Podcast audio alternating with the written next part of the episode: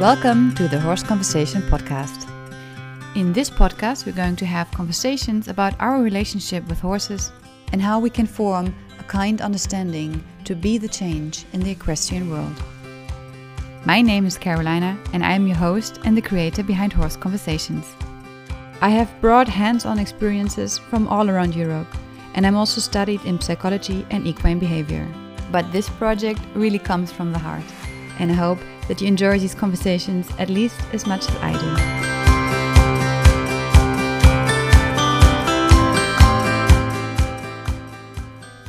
do. Welcome to the next episode of the Horse Conversation podcast. In this episode, I want to talk to you about five things you can do to bond with your new or young horse. And for these five things, you won't need an arena or any further training techniques, skills, or tack.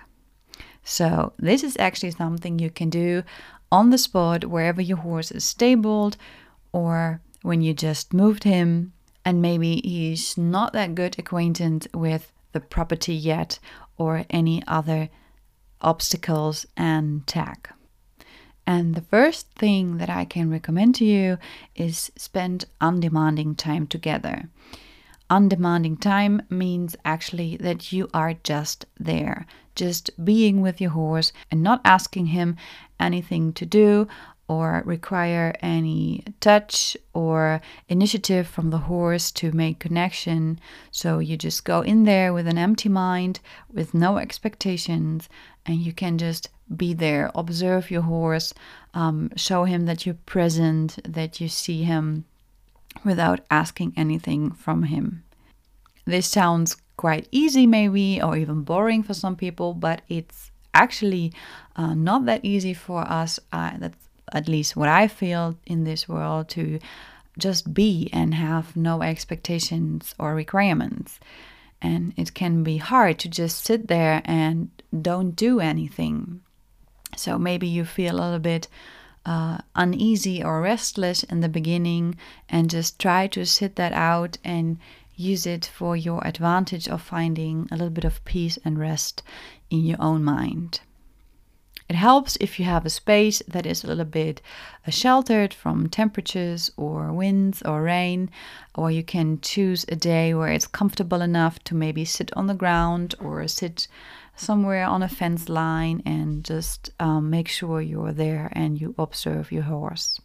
This brings also the advantage of getting to know your horse more, uh, especially when you just bought him or brought him to a new place. You can uh, see how he reacts to different situations, and you can uh, have a have a look at his character and maybe make some assumptions about how you two can interact in the future. The second tip I can give you is to take them out for little walks around the property. And I really mean little walks, not going for a full trek or a hike together, but just around the property, especially when they're new to the property.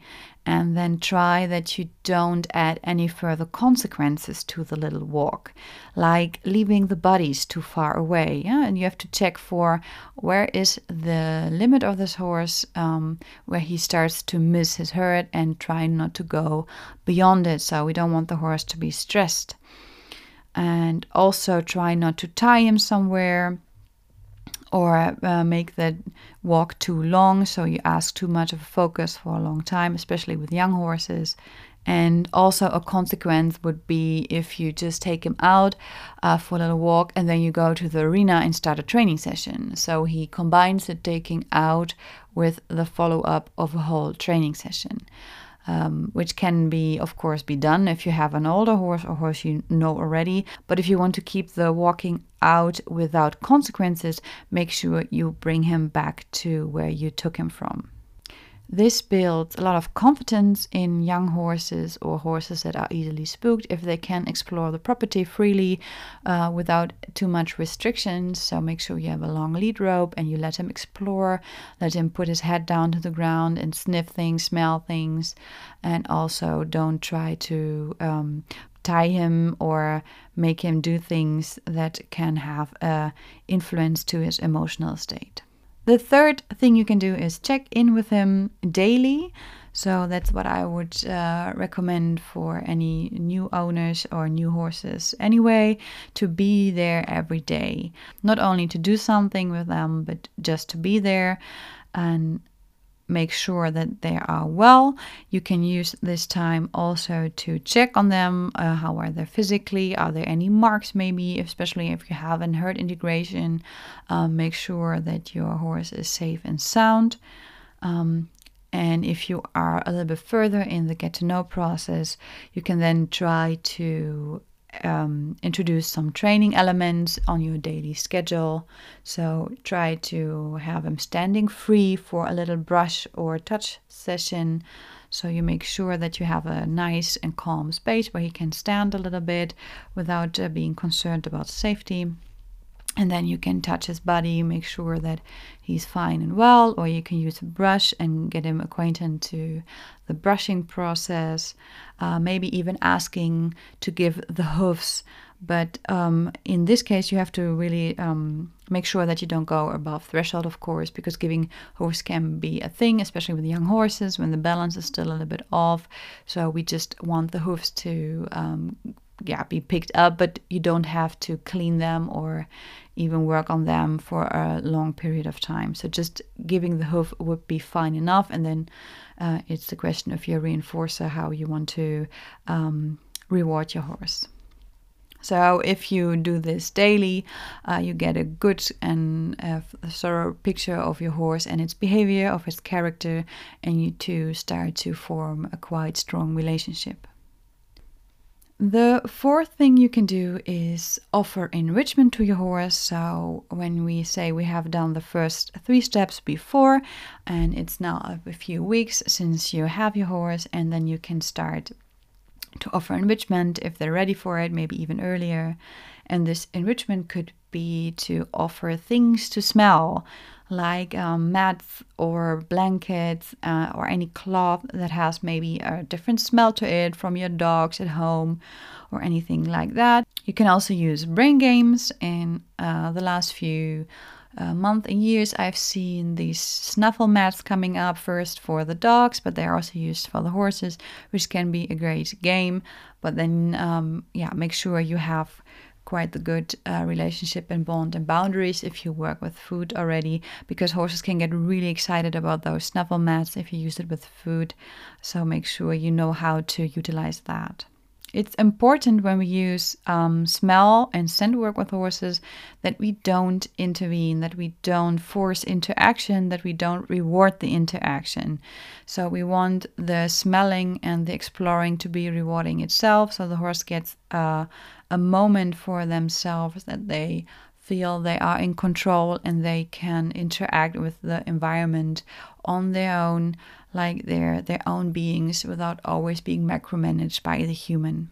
And lastly, I love to go for walks with my horse. I already said that a lot in my post on Instagram, but this is something I really recommend for every age and every uh, training status or whatever you use your horse for. If it's a sports horse or just a leisure horse, it doesn't matter. So, uh, going for a walk is the best enrichment you can give your horse, and if you stay on the ground, you also make sure that the horse can experience the world on their own terms and not being restricted too much.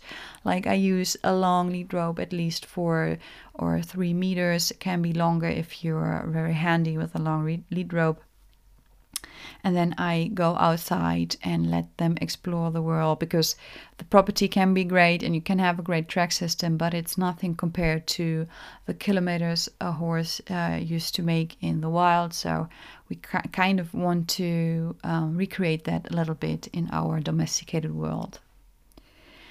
It's the best to go outside with the body, especially in the beginning, so they don't have this um, separation anxiety and they can stay on the threshold.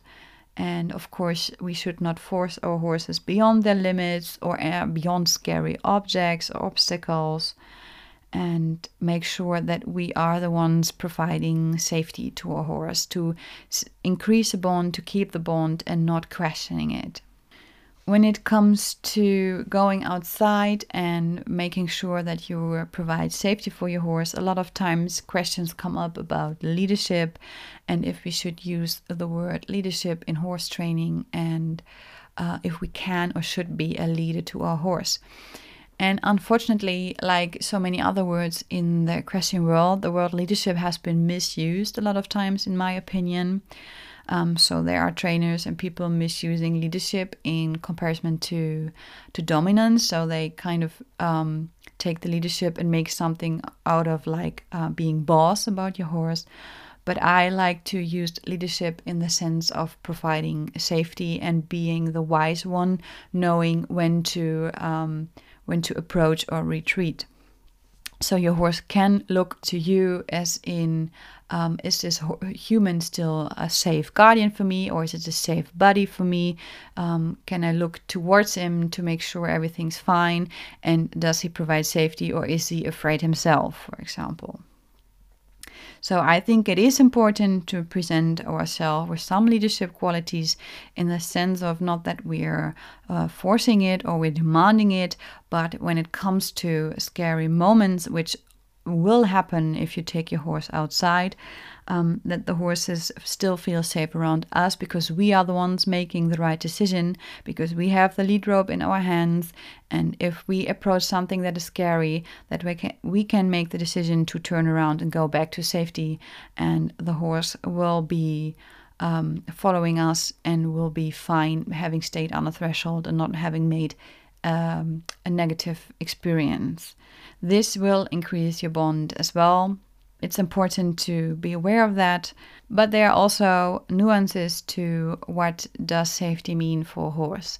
And one thing I can give you with in this episode is what I said earlier about micromanaging.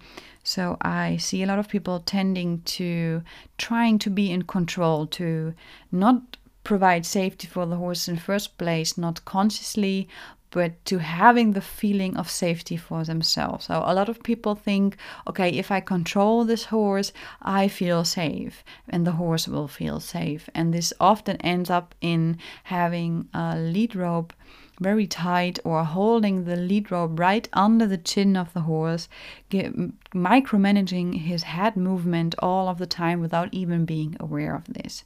So, one thing I can give you with if you want to lead your horse um, and provide safety to him and also feel safe around your horse, let go. It sounds maybe a little bit um, like in the opposite direction, but if we can have slack in the lead rope, we give in to trust. We give into the horse having his head for himself and making head movements without us being um, the ones intervening with it. So the horse has the feeling of I can still look around and be the one checking the situation because that's what horses do, right? So they're grazing animals from plains, and that's what they do. They check the surroundings and they need to move the head to have the right vision uh, because of how they see the world. And if we humans don't restrict that but allow that, we can provide more safety than trying to control the head all of the time. So that's my last tip. If you want to go outside with your horse, try to have that slack in the lead rope and rather lead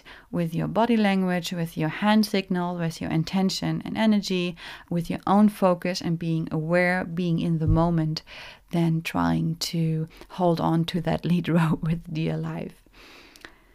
So that's this for this. These are the five things, and I hope they were somewhat clear. And you can use them right away, whether you have a young horse, or maybe an older horse, or a new one, or you want to start over somewhere, or you just moved your horse. You can use these five steps uh, like forever, there for a whole lifetime.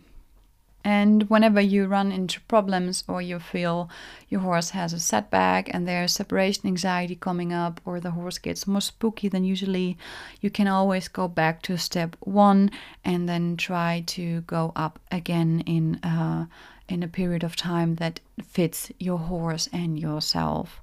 So be honest about yourself, be honest about your own horse and how your relationship is, and try not to be uh, perfect, try not to make it such a big of a deal, and just uh, focus on awareness and your breathing and letting go and giving into trust.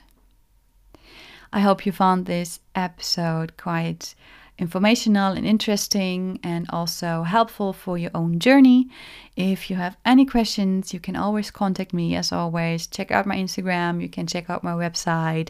And if you want to learn more, I have my Patreon still up with a lot of videos online already where you can start your journey with your horse with my guidance. So make sure you check out this as well. And thank you for listening, and I hope to see you in the next episode.